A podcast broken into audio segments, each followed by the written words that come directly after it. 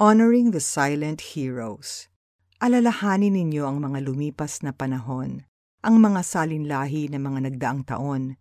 Tanungin ninyo ang inyong ama at kanilang sasabihin, pati ang matatanda at kanilang sasaysayin. Deuteronomy 32 verse 7 My dad is my hero! Wagas ang paghanga ni Benjamin sa kanyang ama, isang tanyag na opisyal ng pamahalaan, nirirespeto ng marami.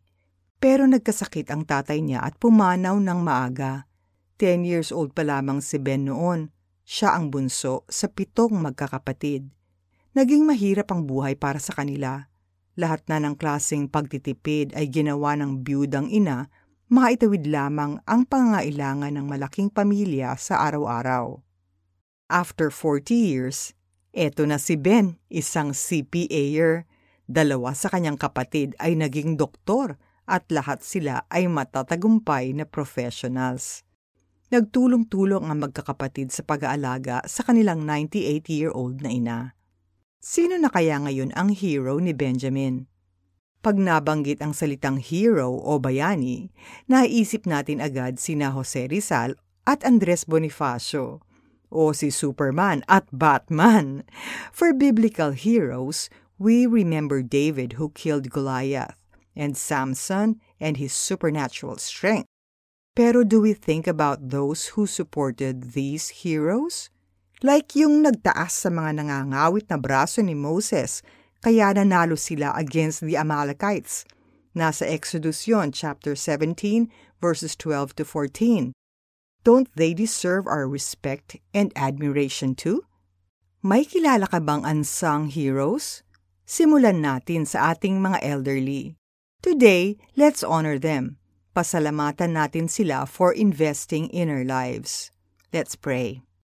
Panginoon, thank you for the lives of the people whom you have blessed us with. Patawarin po ninyo kami kung napapabayaan o nai-ignore namin sila. Bigyan po ninyo kami ng compassion and love for them. Remind us of what they did for us. May we appreciate their wisdom as we take time to listen to them. In Jesus' name, Amen. Bilang application, let's celebrate National Heroes Day by honoring our elders. The Bible cites three simple ways to do this. Number one, listen to them. Alalahanin ninyo ang mga lumipas na panahon, ang mga salinlahi ng mga nagdaang taon. Tanungin ninyo ang inyong ama at kanilang sasabihin, pati ang matatanda at kanilang sasaysayin. Deuteronomy 32 verse 7. Number 2, speak gently to them. Huwag mong pagsasalitaan ng marahas ang lalaking nakakatanda sa iyo kung paalahanan mo siya na parang sarili mong ama.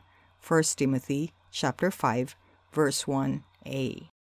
Number 3, respect them. Tatayo kayo kapag may kaharap na matanda Igalang ninyo sila at matakot kayo sa Diyos. Ako si Yahweh. Leviticus chapter 19 verse 32.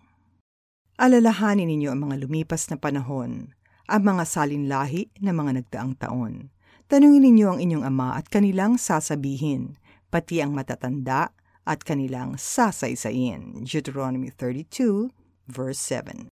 This is Celeste Enriga Javier, former executive producer of the 700 Club Asia.